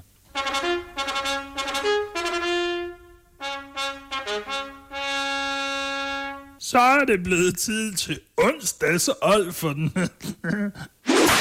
Au, det gjorde nas. En meget, meget mærkelig øh, Olfert-lyd, vil jeg sige. Det er ikke tit en Olfert lyder sådan. Det er... Øh, nej, Hvad synes du, den lyder som? det er en meget hurtig Olfert så. Ja, ja. Og det er rigtigt nok. Mm. Ved I hvad? Øh, jeg kan faktisk ikke helt beslutte mig, men jeg øh, runder det bare af til et enkelt af deltagerlandene ved håndbold-VM. Jeg følger ikke med i håndbold-VM, og det er jeg egentlig godt tilfreds med, fordi jeg tror, at øh, der er en risiko for at blive smittet bare af at se kampene. Ja, øh, godt, godt meldt. Så jeg runder det simpelthen af til Kap Verde. Konkret Kap Verde, der i modsætning til USA og Tjekkiet ikke kunne finde ud af, det er nok bedst, vi bliver hjemme. 13 sygemeldinger med corona. De er simpelthen rejst afsted nærmest bare for at hoste folk i ansigtet. Og det her er det vel at mærke et afrikansk håndboldhold, som kommer fra en øgruppe. De har haft alle muligheder for at beskytte sig selv. Det er en øgruppe. Og så vælger de altså at sende håndboldspillere, som er sovset ind i covid-19 afsted til en håndboldslutrunde. Og det har også gjort det fuldstændig absurd for deres gruppes vedkommende, fordi Uruguay efter to gigantiske nederlag er gået videre til mellemspillet, fordi de er blevet tilkendt en skrivebordsejr over Kap Verde. Ja, på Og skal 10-0. man kan jo ikke engang tage det alvorligt, vel? Så øh, bare lynhurtigt ud af vagten, hvis du sidder dernede og lytter øh, i den afrikanske øgruppe Kap Verde et eller andet sted. Det er lyden, det er lyden af en Olfert, sådan som den lyder nu om stunder. Og kæft, jeg synes, det er dumt, mand. Ja, men jeg vil godt sige, øh, jeg bliver lidt i samme genre, Lasse, fordi min onsdags Olfert går uden tvivl ikke den mindste tøven til Bentner, Øh, Kessler, Pitsner. I ved godt, hvor vi skal hen. Nemlig de der bloggere, influencer, sportsstjerner, whatever, der simpelthen bare blev så trætte af kolde, grå, regnvåde og coronaramte Danmark, at de altså synes, de havde det lidt hårdere end alle os andre, og derfor bare måtte til Dubai og få noget sol og holde nogle, måtte vi forstå, forretningsmøder. Mhm, jeg vil selvfølgelig skulle det. Og hvis de så i det mindste bare havde taget en gave med hjem til os, en eller anden grim plastikfigur af en palme, eller et magnethøjhus, men næh, direkte fra Dubai er der altså mindst én person, der har taget den sydafrikanske virusmutation med som en form for kæmpe hadegave. Og den har vi simpelthen bare ikke bedt om. Så min onsdagsolfer skal smelle noget så eftertrykkeligt i bagdelene på de rejseløsne Instagrammere, som i øvrigt også fik en ret kraftig stikpille fra statsministeren i går. Så efter både knækpille og den her kæmpe Olfert fra morgen på Radio 100, så håber jeg virkelig, at bagdelen er ømme det næste lange stykke tid. Bum! Onsdagsolfert lige der.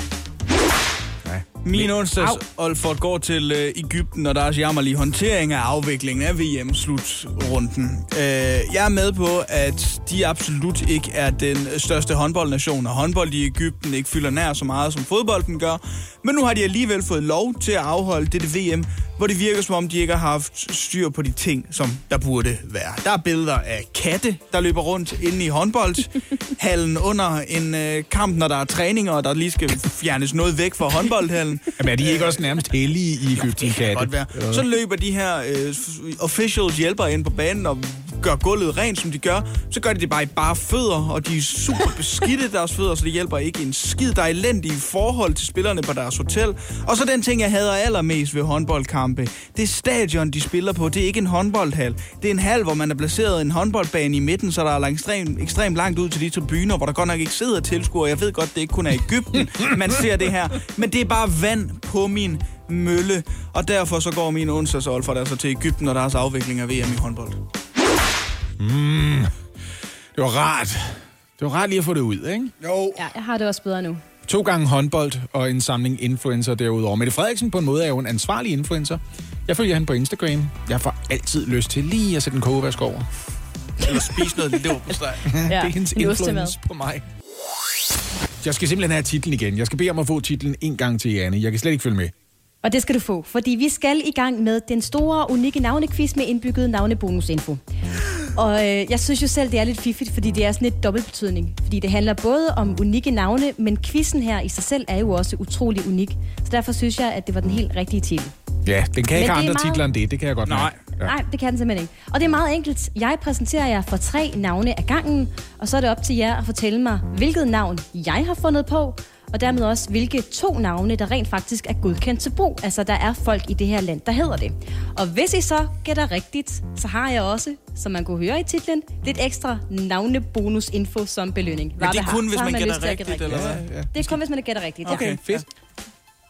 De første tre navne, jeg gerne vil have, I skal sta- øh, tage stilling til, det er Lune Eng, Panda, Eagle. Der er to af de her navne, der er godkendt og i brug. Lune Eng, altså som, Lune Eng, som i i et græsareal, der er lige sådan tilpas over lunkent. Jeg tror, Lige det præcis. er øh, falsk. Korrekt, korrekt. Øh, jeg tror, det er korrekt, falsk korrekt. Jeg tror ikke, man hedder, der er ikke nogen, der hedder panda. Det tror jeg altså ikke. Selv pandaerne i zoologisk have hedder ikke panda. De har fået et andet navn. Åh oh, nej, det er sgu nok, ved du hvad, du har nok ret. Det er sgu nok øh, beskyt, en beskyttet titel af Kina eller et eller andet. Panda. Der er ikke andre, der må kalde sig panda. Jeg tror altså ikke, man må kalde sig... Jeg tror ikke, der er nogen, der har kaldt deres børn for panda. Jeg Det siger også øh, korrekt, forkert, korrekt. korrekt, forkert, korrekt. Så jeg tror altså, at der er nogen i det her land, der hedder Lune Eng og Eagle. Ja. Ja. ja. Prøv at høre, jeg fandt ud af i går, da jeg så aftenshow, at der er to mænd i Danmark, der hedder Ane. Men ved I hvad? Det er også fuldstændig korrekt. Ja, der er nemlig to, der hedder Lune Eng, og en, der hedder Eagle, og så er der ikke nogen, der hedder Panda. Nej, panda det er noget, man kalder sine børn, øh, sådan man har en undskyldning for, at de har blå øjne, når de kommer i børnehaven. Det er... Men så er det jo, at jeg også får lidt øh, bonusinfo, nærmere bestemt navnebonusinfo som belønning. Og der kan jeg fortælle, at øh, der i 2019 blev givet 7.000 forskellige navn, øh, navne til de børn, der blev født. Det er for mange. Og ud af dem, og ud af dem var 1100 helt nye og unikke. Altså, de blev aldrig, aldrig som blevet brugt før. Ja. Og det længste nye navn i 2019 blev givet til lille Alexandro Konstantin med bindestreg, mens det korteste navn blev givet til en øh, pige, som simpelthen bare fik navnet Y. Y. Ja, det er Elon Musk's øh, søster, der åbenbart bor i Danmark. Der bare giver Y. Det øh, melder historien ikke noget om. Men Alexandro Konstantin og Y var altså øh, to af de nye navne i 2019. Men altså, så går vi jo videre til de næste tre navne. De lyder sådan her. Greb, citrus, kiwi. Jeg tror ikke, der er nogen, der kalder deres barn for greb. Det tror jeg altså ikke på. Jeg tror på citrus, det kunne man sagtens. Øh, hvis du kan kalde dit barn for chili, kan du også kalde dit barn for citrus. Det tror jeg på. Øh, Må du vel også kalde det for greb? Kan ikke engang huske, hvad den sidste var, men den tror jeg også på. Kiwi. Jeg Kiwi, Ja, kiwi. Selvfølgelig for citrus eller kiwi. kiwi. Ja. Prøv at høre. Tænk på, hvor mange drenge, der hedder Kevin. Jeg tror, de alle tre er rigtigt. Rigtige. Okay, ja. Og er jeg tror, at det er et trick-spørgsmål, det her, og de alle sammen er rigtige. Jeg tror ikke, der er nogen, der kalder deres barn for greb. Og så kan jeg fortælle dig, at du har fuldstændig ret, Lasse. Ja! Der er ikke nogen, der hedder greb Jeg i det her land. den. Endnu i hvert fald. Og det betyder også, at du nu får navneinfobonus. Og jeg kan Og så fortælle dig, lige. Du må ikke høre at dem, det er, nej, det er navneloven fra 2005, der kort fortalt har gjort, at forældre i dag næsten har frit valg på alle hylder til at vælge navne og navnekombinationer. Og det gør forældre, fordi i dag er det cirka, hold nu fast, 97 procent af alle nyfødte, der får en unik sammensætning af fornavn, efternavn og mellemnavne. Så apropos det, vi talte om i går, altså Kirsten Jensen, Peter Larsen, navne som dem, fuldstændig ydt. Det skal være mere unikt. Mm-hmm. Ja. Vi går videre til de sidste tre navne. Hold nu fast. Det lyder sådan her. Ja. Torden, Lynil, Snifnuk. Det er jo bare Anders Lund Madsens børn, er det ikke det? Jeg tror 100% på Snifnuk. Den er jeg med på. Ja. Det ville nogen kalde deres barn. ikke? Snifnuk, Fordi, ja. fordi så har du diskuteret, at my er for kedeligt, og så er du ind med Snifnuk, ikke? Øhm, Lynil. Jeg tror ikke på Lynil. Jeg tror, der er nogen, der kaldt deres øh, Jeg tror søn for Torden. Torden. Ja. Og. Thunder. Det vil man kalde. Torden. Torben. Torben. Torben og Torden. Ja. ja det er 100 det er 100% Lynil, der ikke er rigtigt. Ja. Ej, er I gode. Det er fuldstændig korrekt. Ja, tak, mand! I får lige. Det er nemlig rigtigt. Der er ikke nogen, der hedder Lynil endnu, skal det siges. Men Snifnuk og Torden er simpelthen to navne, der er i øh, brug her, herhjemme. Du kan, Så spare I lige- dit, øh, du kan spare dit bifald. Jeg vil hellere have bonusinfo. Jamen, og det får den lige her, fordi navnloven er meget forskellig alt efter, hvilket land man bor i. Eksempelvis har et par i Ægypten fået lov til at kalde deres datter for Facebook, men det navn er altså forbudt i Mexico. Ja. Der er også et italiensk forældrepar, der fik nej til at kalde deres datter Nutella. De lagde faktisk øh, sag an og sagde, at det kan simpelthen ikke passe. De mødte dog aldrig op i retten, og derfor er barnet af myndighederne simpelthen bare blevet døbt Ella. Du må ikke hedde IKEA i Sverige. I USA er det et meget udbredt navn. Og så er der nogle øh, navne, der faktisk er blevet afvist herhjemme. Og nu nævner jeg bare lige nogle af dem. Pluto, Frille, Bimme og Anus er nogle af de navne, der er blevet afvist Det er også meget rimeligt. Det synes jeg alt sammen er okay. Ja. Jeg, jeg synes heller ikke, man skal have lov til at kalde sin datter for Nutella. Tænk at blive voksen og være nødt til en dag at gå på apoteket for at hente en recept mod diarré, og så sige, at den er til Nutella. Der er ikke nogen, der har lyst til. Ja. Eller gå øh, på apoteket og hente en recept for diarré og sige, det er til anus. Og det er det faktisk, fordi jeg hedder anus. Altså, jeg har jo valgt at kalde mine døtre for henholdsvis øh, Pippi og Hedvig, og jeg er samtidig nødt til ærligt at sige, et unikt navn gør ikke dit barn unikt. Du får bare et barn jo. Altså. Okay. Imellem kan man godt få det indtryk, at det kører helt helvede til i Danmark. Kører helvede til. Altså, når vi snakker med hinanden, så er det sådan lidt. Det er jo som om, det var bedre i gamle dage. Make Denmark great again. Ja. Øhm, men sådan er det slet ikke. Tingene bliver faktisk bedre hele tiden. Man kan måske også få det indtryk en gang imellem, når man snakker med virkelig unge mennesker, som siger, I havde det bare så fedt engang, mand. Nu er det bare os, der skal betale regningen. Men så når man sætter sig ned og kigger på, hvordan alting hænger sammen, i hvert fald økonomisk for danskerne, så kører det rigtig godt, viser det sig. Nå, hvor fint. Ja, Berlinske har simpelthen øh, til synligheden med en smule hjælp fra for eksempel Cepos og Finansministeriet sat sig ned og lavet et overblik over, hvordan kører det i dag sammenlignet med i 1994. Jeg runder af til et kvart århundrede, 25 år. Hvad er der sket mm. på de sidste 25 år? Hvilke befolkningsgrupper har det fedt? Hvilke har det mindre fedt? Øhm, groft sagt, så kan vi jo dele danskerne op i dem, som bor sammen med nogen, dem, der har valgt at dele deres liv med en partner, og så dem, som er single. Dem er der jo blevet flere, flere af. Øh, i Singlerne, ja tak. Så hvem er vinderne, og hvem er taberne? Groft sagt kan man sige, at dem, der har det hårdest, det er folk på overførselsindkomster af den ene eller den anden slags. Dem, der er ramt barskest af alle dem, det er unge på dagpenge eller kontanthjælp. Og de har simpelthen oplevet, at deres rådighedsbeløb er faldet. Men det er der en konkret årsag til. Helt tilbage under Poul Nyrup, der valgte man altså lige at sørge for, at stokken var en lille smule øh, skrappere end øh, gulderåden. Gulderåden var så, få en uddannelse. Ja. Du er under 25, skal du ikke være på dagpenge. Du skal ikke være på kontanthjælp. Du skal være i gang med at tage en uddannelse, så du kan forberede dig på at komme i gang med et arbejdsliv. Og den måde, vi ligesom presser dig til det på, det er at sørge for, at det ikke er for fedt at være på dagpenge, når man er under 25. Nå, mm. det betyder altså også, at de mennesker, som er hårdest ramt, det er henholdsvis enlige, som er på dagpenge eller øh, kontanthjælp, øh, eller i enkelte tilfælde par på det, der hedder integrationsydelse. Det har selvfølgelig også noget at gøre med integrationsydelsen. Det er sådan noget halv kontanthjælp. Og det var noget, man valgte at gøre blandt andet for at holde, vel sagtens, folk som er kommet til Danmark som flygtninge, som en form for gisler, for at sige, så fedt er det heller ikke at komme til Danmark. Så skal man komme i gang med arbejdslivet og se at forsørge sig selv, selvom man måske er traumatiseret, eller det ved jeg ikke, øh, ikke kan sproget. Fandme jeg. Ja, der var i hvert fald en overgang, hvor man snakkede virkelig meget om, at det skulle gøres mindre attraktivt lige, øh, lige præcis at søge til Danmark. Og, og der valgte man jo netop at sætte den her ydelse markant ned, ikke? Ja. Men hvad med den anden ende af skalaen? Jamen, det kan vi også godt lige tage. Jeg vil bare lige nævne, at når man kalder det integrationsydelse, så måden at undgå, at det er blevet til sådan noget ulovligt diskriminerende noget øh, på, det er, at man har lavet en ordning, som siger, at hvis du har boet et andet sted end Danmark i mere end et år af de sidste otte, så er du simpelthen ikke kvalificeret til at komme på for eksempel kontanthjælp i Danmark. Så altså starthjælp eller integrationsydelse, kald det hvad du vil, rammer også folk, som for eksempel har boet fire år i Spanien. Så kommer du hjem. Mm. Nej, der er altså ikke det helt store hente. Hvem ligger i den anden ende? Så skulle man tro, det var sådan noget direktørpar, funktionærer med ejerbolig og så videre. Det viser sig ikke at være tilfældet. Det kan godt være, at de er blandt de rigeste, men dem, der har oplevet den største økonomiske fremgang i løbet af de sidste 27 år, er drumroll, pensionister i ejerboliger. Ah, Ja. selvfølgelig. Hvorfor? Selvfølgelig. Hvorfor selvfølgelig? Det forstår jeg ikke. For prøv at høre, hvis du er pensionist, og du bor i en ejerbolig, så har du sandsynligvis også en privat pensionsopsparing. Og du har sandsynligvis betalt af på det, ej- den ejerbolig, eller hvad? Det har du nemlig også, det er det. Så du har ikke de store boligudgifter. Men nok så vigtigt, i løbet af de sidste 25 år, der er de mennesker, der i dag er pensionister, blevet væsentligt dygtigere til at spare op til deres egen pension. Måske den forventning, at det er noget, man er nødt til selv at sikre sig noget på kistebunden til. Fordi det der folkepension, man kommer til at føle sig fattig. Og det er trist, ja. Hvis man er et af de mennesker, som ender i den situation, at man som 70-årig skal leve af, af overførselsindkomster.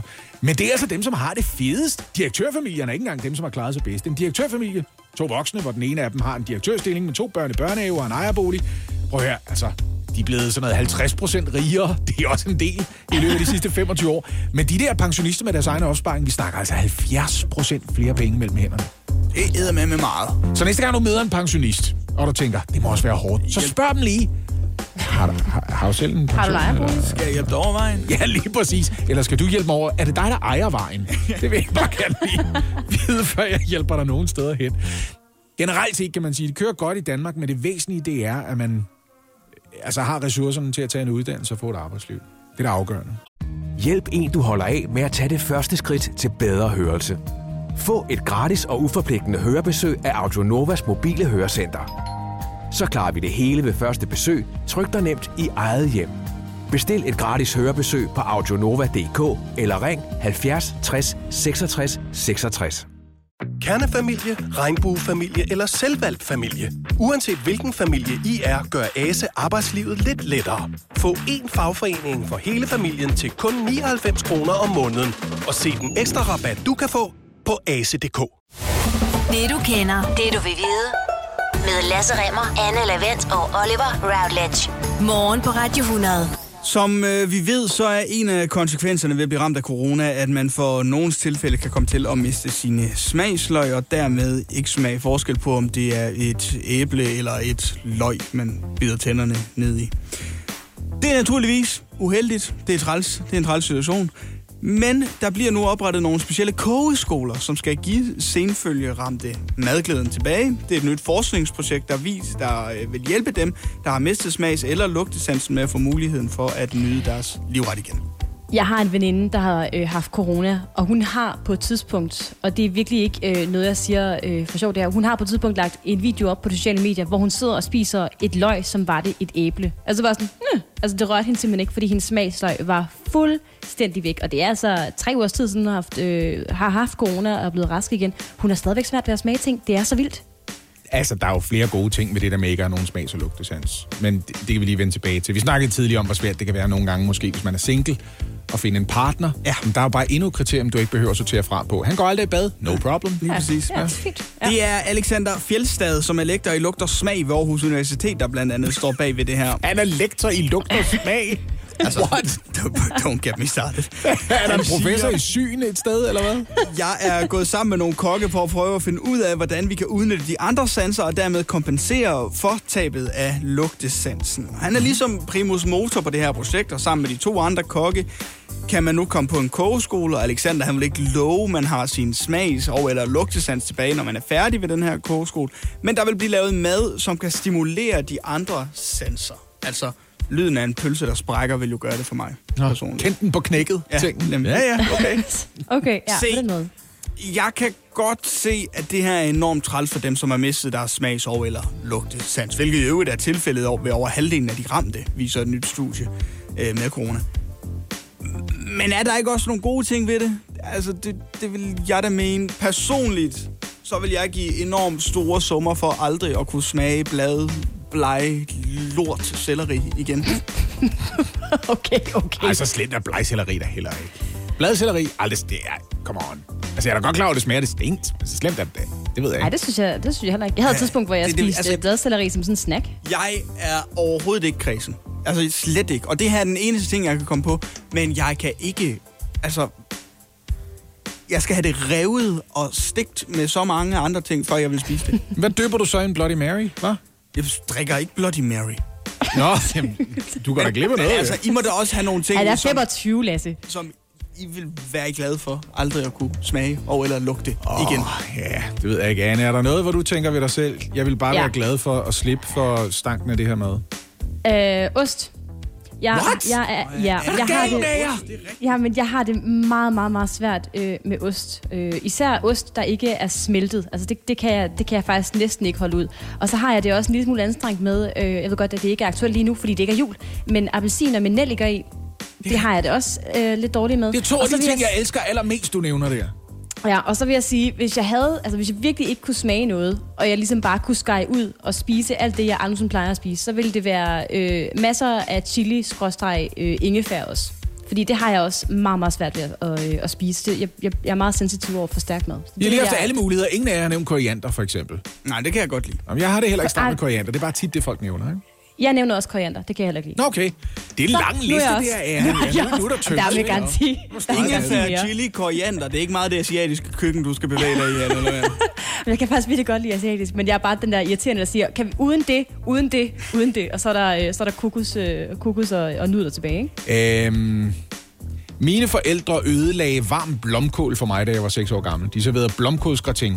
Det er øh, i min forældres fortolkning i hvert fald øh, nærmest blomkålshoveder lagt mm. direkte ned i en glasskål, og så dækket med dej, der bliver gratineret. Aldrig, altså nogensinde har jeg siden været i stand til ikke at gagge over luft. øh, Bare lugten af varm blomkål. Og jeg har det faktisk også, og det ærger mig rigtig meget, for jeg synes, de ser så lækre ud, at jeg kan lide tanken. Kan jeg heller ikke lide rosenkål. Det kan Nå. jeg simpelthen ikke. Jeg kan ikke. Det kan jeg ikke arbejde med. Er det fordi, du kommer til at prutte rigtig meget Nej, jeg tror, det er blevet ødelagt af den varme blomkål, og det er en lille smule ærgerligt, fordi jeg har ligesom taget broccoli og en masse andre ting til mig. Tosset med grøn, altså grønkål og så videre. Der er en masse kål, jeg sagtens kan med. Ja. Lige varm blomkål og varm grønkål. Jeg, jeg kan ikke med det. Jeg synes, øh, jeg, jeg synes, det lugter en lille smule, som jeg ville forvente, det lugtede, når det kommer ud igen. Ja, og det er jo også rigtigt. Det har lidt den der øh, pruttede lugt. Ja. Men hvad med dig, Olli? Ja, jamen, jeg har kun bladcelleri. Blad, bleg, Er det det eneste? lortcelleri. Ja. Se mig, jeg er ikke kredsen. Hvad er det for noget? Og prøv at høre, jeg er med på, at det må være enormt frustrerende ikke at kunne spise sin yndlingslasagne eller en god bøf uden at øh, kunne smage den. Men der må også lige være en ting eller to, som faktisk er rimelig fedt, at man ikke kan smage eller lugte. Det er jo den bedste kur imod kredsenhed. Ja, det er Ja. rigtigt. Det er et par dage siden, øh, YouGov offentliggjorde en meningsmåling, hvor Venstre får under 10 procent af stemmerne. Under 10 procent! Det er altså så i, lidt. i en meningsmåling, hvor for eksempel øh, Socialdemokratiet får 33 procent af stemmerne, der ligger Venstre altså under 10. Øhm, reduceret til Blå Bloks tredje største parti. For bare to-tre år siden ville man nok have formodet, Nå, men så er det vel Dansk Folkeparti, der er størst i Blå Blok. Nej, Åh, nej. de er ikke engang i top 3 jo. Der er nej. sket så meget der, ikke?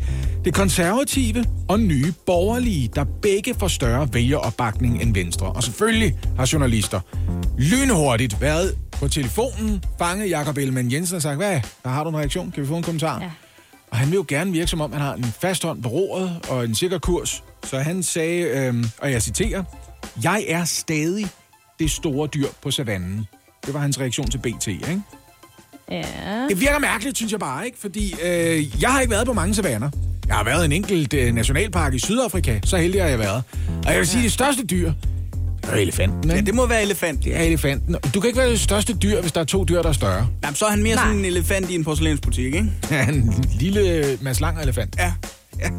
ja. Øhm, jeg, jeg vil jo sige, det kan da godt være, at i blå blok, hvis det er savannen, der er Venstre stadigvæk contenders, og lad os lige kigge på næste meningsmåling. Men prøv at høre indtil videre, øh, Jacob Ellemann, du er en gnu. I bedste fald en gnu. altså, Bliver du med, Jacob Ellemann? også, også fordi, du ved, jeg bliver bange, når jeg møder en elefant. Men altså, en gnu ja. har man lyst til at gå hen og klappe, ikke? Altså, den står og drikker lidt, den har ikke så travlt med at komme videre i teksten. Og hvis vi allerede har etableret, øh, at Jacob Ellemann måske nok er et stort dyr på savannen, men lad os bare lige runde det ned til en gnu. Ja. Hvilke dyr er de andre partiledere i Folketinget så? Hva? Det er meget med, med dyr og dig i dag, Lasse. Ja, jeg jeg er tosset med dyr. Jeg vil med dem. Ja. Men øh, ja, det er et godt spørgsmål. Altså, hvis vi nu siger, at øh, analogien er, at det store dyr er den, der har, øh, har bedste meningsmålinger, så, må, så er det vel Pape, der er en elefant? Ja, ja. Og det er jeg ikke sikker på, at han vil være tosset med at øh, blive kaldt. Nej, øh. det er Især ikke nu, hvor han har tabt sig så meget. Jamen, det er lige præcis det. øh, men, eller måske er han i virkeligheden løven, der ligger på luren og knugen er nede ved vandhullet. Ikke? Ja, det er ah. korrekt. Ja, jeg ah. synes, der har været en lille smule, rå- øh, en lille smule vislen i krattet her og der. En lille smule... Det kunne da godt være, at det er Pape, der er Han vil- statsministerkandidat han vil- nu af Blå Blok. Ikke? Man kunne jo Han godt vil gerne være dyrenes konge, ja. Man kunne godt fristes til at tro, at øh, Socialdemokratiet skulle være det dyr på savannen, der hersker allermest. Jeg synes mere, det er en myg. Hvorfor, hvorfor en myg? Der er rigtig mange af dem. De er over det hele. Og så kan man ikke nævne dem uden at komme i tanke på en smitsom sygdom. det er jo rigtigt nok. Oh. Vil det gøre Pernille okay. Vermund til en one. har jeg tænkt. Vil du en Til- Ja, det ved jeg godt, det er ikke til vandedyr. Fuck ja. Men jeg, jeg tænker, jeg tænker, Pernille Vermund ville... Øh, ja, hun vil være en kulefisk, ikke? Fordi øh, øh, hun sørger altid for at fylde mest muligt, især på billeder, ikke? Og der, man skal ikke prikke særlig meget til en kulefisk, før den er klar til kamp. Så blæser hun sig op. Det er det. Okay. Men okay, Lasse, du har åbenlyst tænkt over det her. Hvad med, øh, hvis vi nu går over i den anden blok igen? Pernille Skipper, er hun også øh, et dyr? Øh, vil hun være en koalabjørn, tænker jeg. Hun er, jamen, koalabjørn... Koala, meget savanne. ja, koalabjørn er meget, den er meget pæn også, ikke? Man kigger på den og tænker, åh, nuttet, pæn koalabjørn, det der.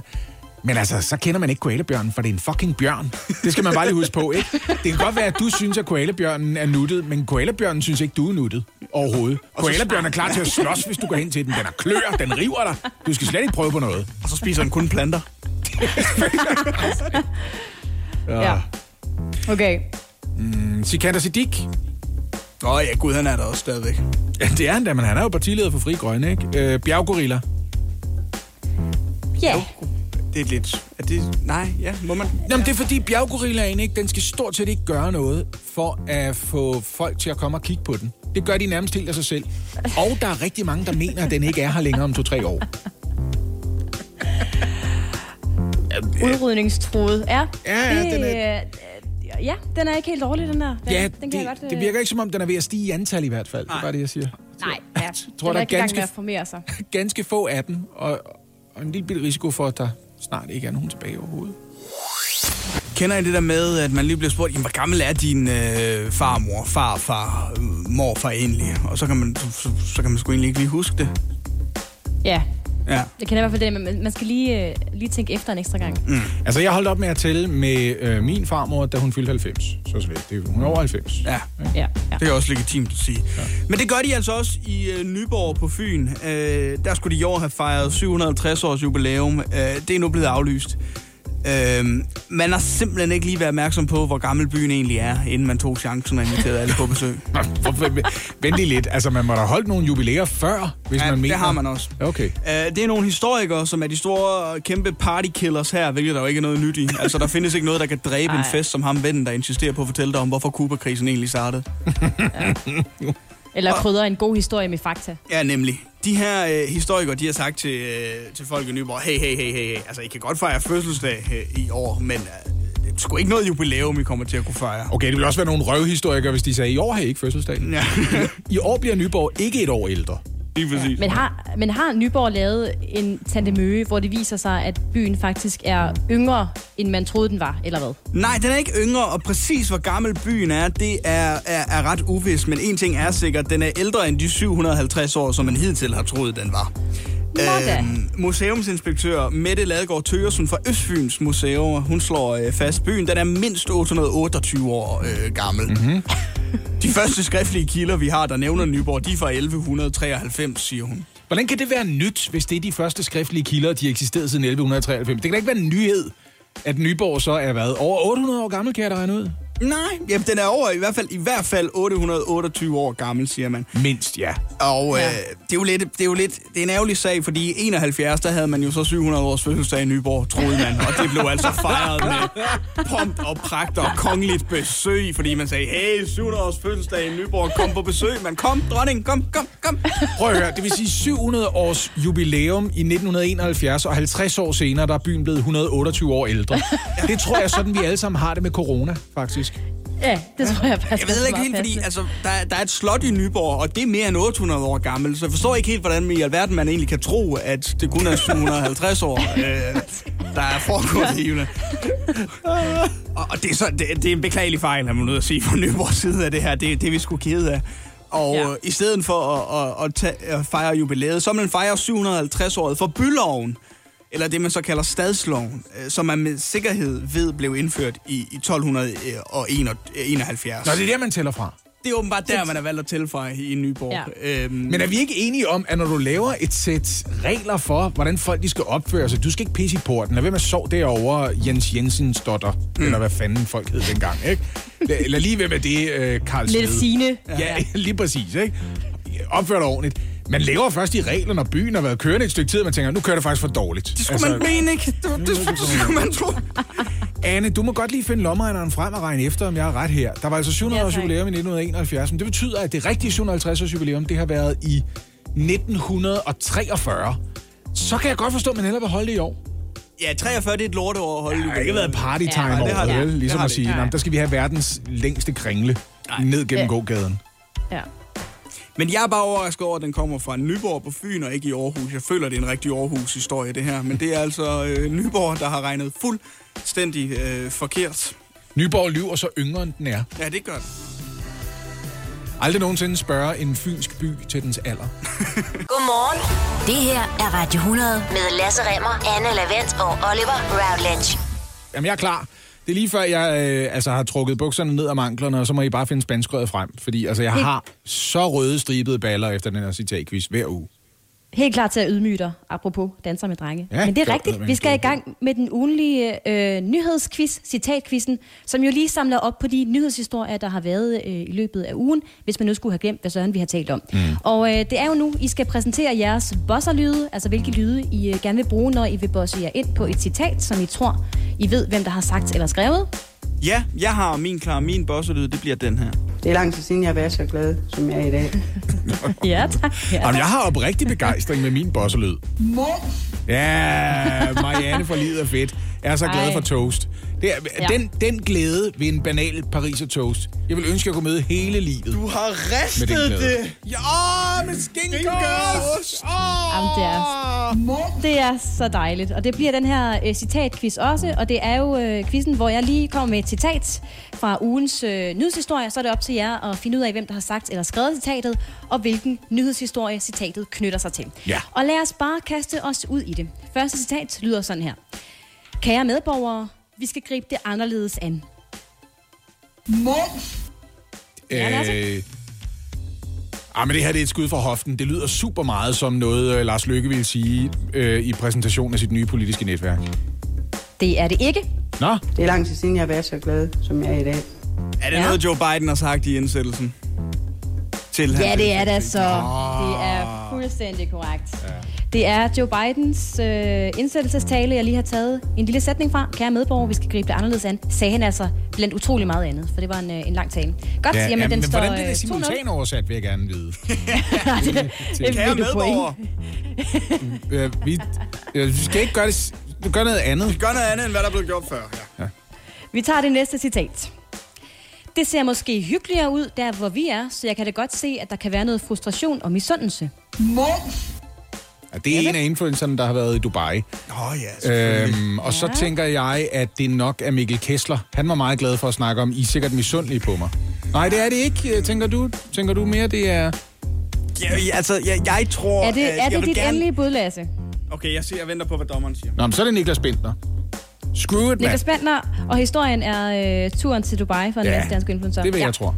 Der er et point. Historien Ja. er korrekt, Ja. men det er ikke... Nej, øh, må jeg komme med et bud sagt på, hvem det er? Ja, har det må sagt du gerne. Ja, jeg tror, du det er Lea det. Witt-Kessler. Nå. Det er også fuldstændig korrekt. Det er jeg ikke point for det, Mikkel siger du? Kesslers hustru. Nej, for det var Lasse, der bossede sig. Okay. Så øh, 2-1 til Lasse på nuværende tidspunkt. Der er jo ikke nogen grund til at ydmyge mig, Oliver. Du kan jo lige så godt acceptere nogle regler, som gør, at det bliver en øh, mindre ydmygelse, ikke? Næste citat. Det er ærligt talt en postgang for tidligt at tale om, hvem der skal være oppositionsleder. Mm. Øh, det er en postgang for tidligere. Ja. Øh, det er i forbindelse med meningsmålingerne, der var så forfærdelige for Venstre især. Det er en postgang for tidligere at tale om, hvem der skal være oppositionsleder. Det må være Søren Pape, der igen har sådan en, jeg vil ikke være kalif i stedet for kalifen endnu. Vi skal lige se nogle flere målinger. Godt bud. Der er et point mere, Lasse, fordi oh. det er fuldstændig korrekt. Det knytter sig til meningsmålingerne, men det er ikke Søren Jakob Pape, der har sagt det. Ja. Det er det nemlig. Yes. 2-2 står den nu. Nå. Denne uge indsætter vi en ny administration, og vi beder for, at den får succes. Det er lang tid siden, jeg har været så glad, som jeg er i dag. Ja, Oliver?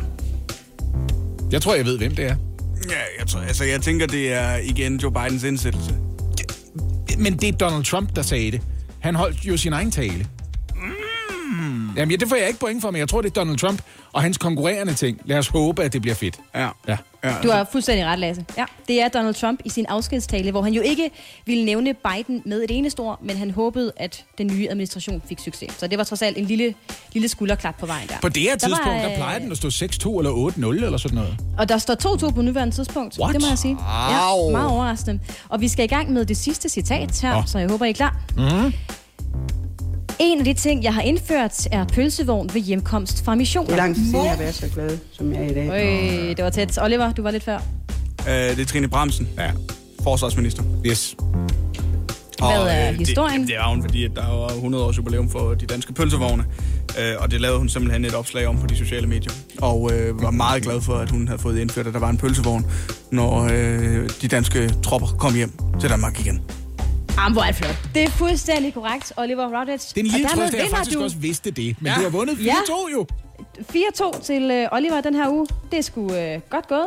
Og alligevel lidt skuffende, at I ikke kunne flere af citaterne. Men okay, I må lige komme op til næste uge. Ja, men det gør vi. I Næste uge, der følger vi bedre med. Bare rolig. Ja. Men altså, øh, jeg gider også godt være med, hvis det er på den her måde. Altså, Ja, du er med i det, kampen. kan, det er ikke en komplet ydmygelse.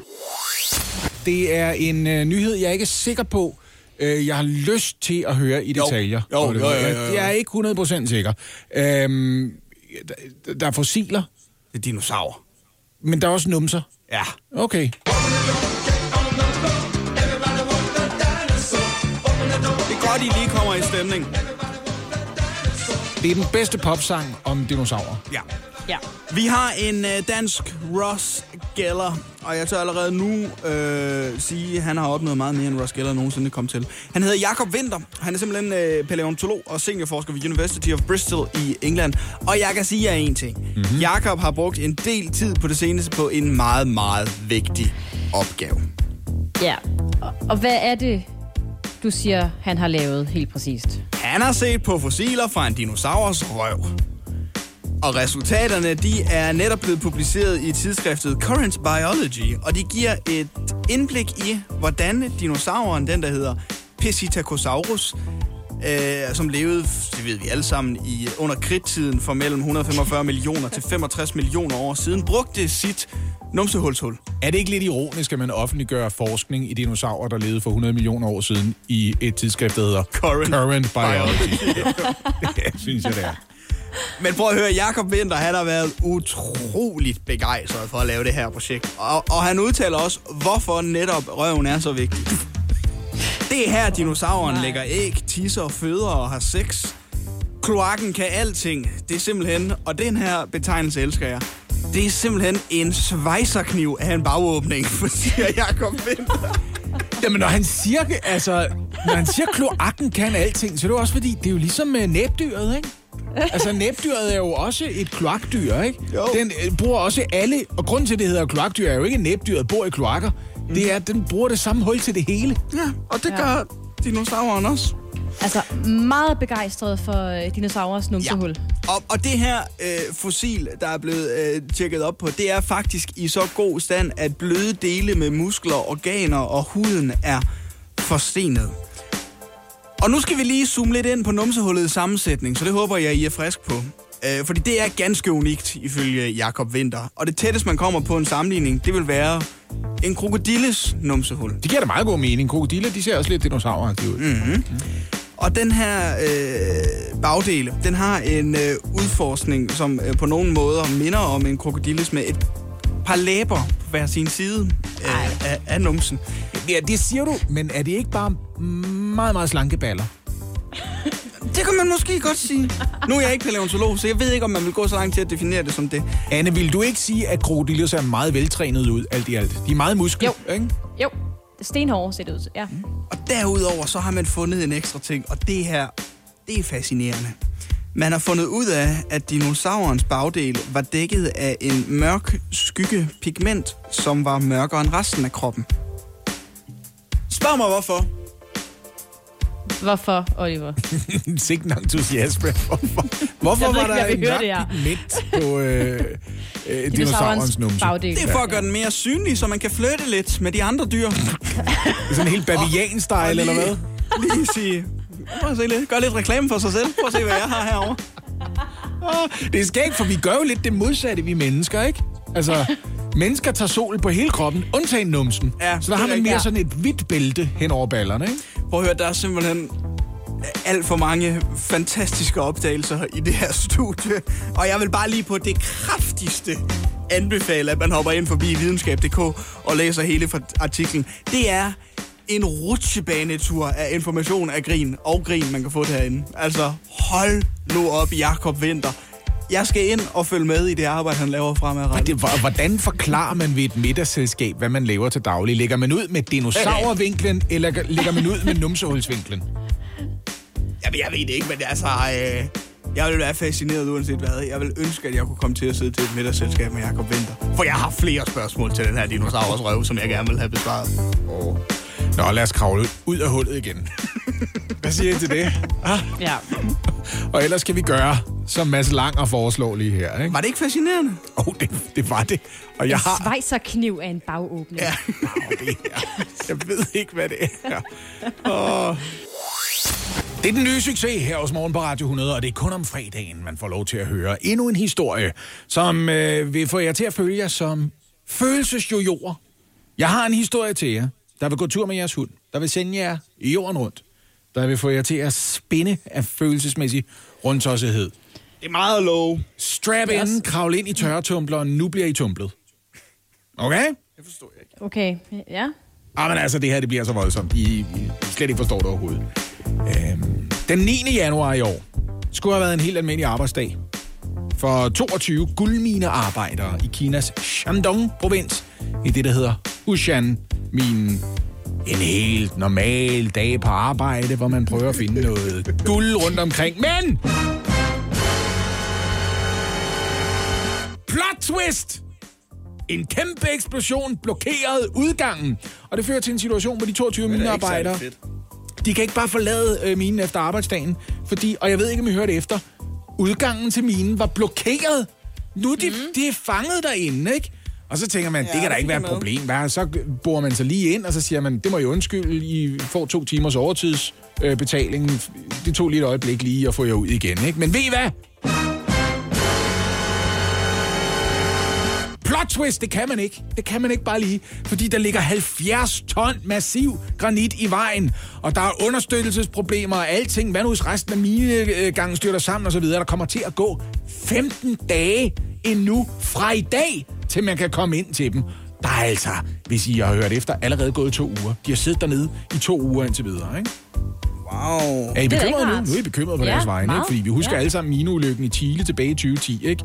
Jeg Øh, tænker, ja, mine tanker bliver straks draget hen mod den der øh, grotte i Thailand sidste år. Ja, sådan en historie var der også. Det var Ja. også skræmmende, hvor dykkere prøvede at få en Ja, ja, skoleklasse ja, ud, ja, ikke? og de ja. kunne ikke komme ud, fordi vejen ud, den var oversvømmet på det her tidspunkt. Ikke? Mm. Men så tænker I ved jer selv, det her, det er en tragedie allerede. De er sikkert ved at sulte ihjel, ikke? Eller også er der nogen, der har akut brug for medicin, de ikke kan komme i nærheden af. Det er en forfærdelig historie, men ved I hvad? Plot twist! Man har fået medicin og mad ned til minearbejderne. Eller Plot twist! Det er kun 11 af dem, der har fået mad og medicin. De andre 11 kan man ikke komme ned til. Det er lidt et problem, ikke? Så der er kommet mad og medicin ned til halvdelen af minearbejderne, der er fanget øh, i Hushan-minen. Men nu bliver det vildt! Plot twist! Efter de har fået mad ned til de 11 af minearbejderne, så er der en af de 11 minearbejdere, der har fået mad og medicin, som er død! Det er pissefarligt dernede, mand. Det er pissefarligt dernede lige nu, ikke? Og hey, ved I hvad? Det er kun dem, der er tættest på udgangen, fordi ved I hvad, hvis I tror, de alle sammen er det samme sted, så...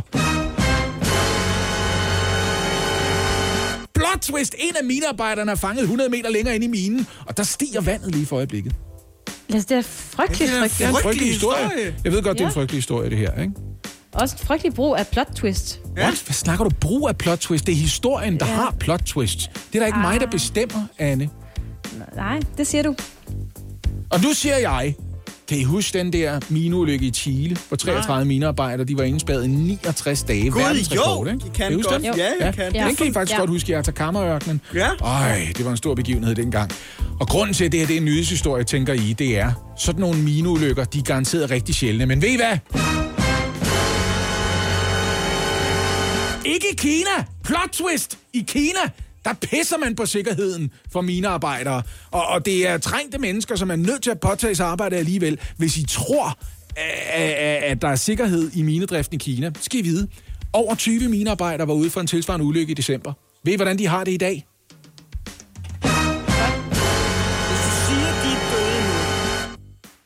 Hvis hvad? hvis du siger, de er døde nu, så nedlægger vi det.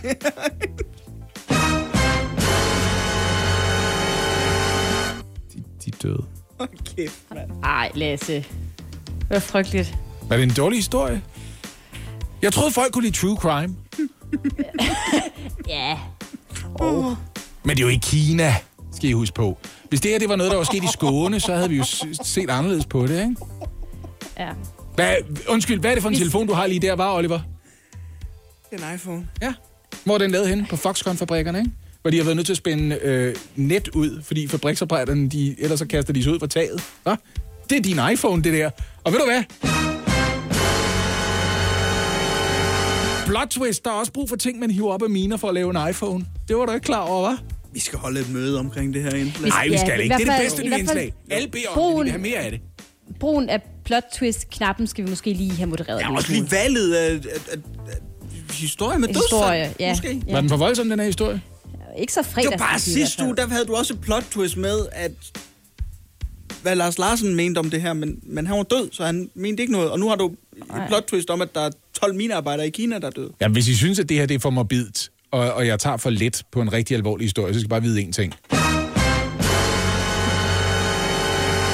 Plot twist! På næste fredag, der har jeg en historie for ingen dør. Ja, nu lige, lad skal os lige, se. skal lige finde den Ja. først, ikke? Så øh, ja. Yes, der er jo mange mennesker, der Tak kommer hen til have. mig i Rema 1000 og siger, kunne det bare være hver morgen tre timer med plot twists? Og ikke noget musik, bare plot twist. Men ved I hvad? Lasse! Plot twist! Morgen på Radio 100. Med Lasse Remmer, Anne Lavendt og Oliver Routledge.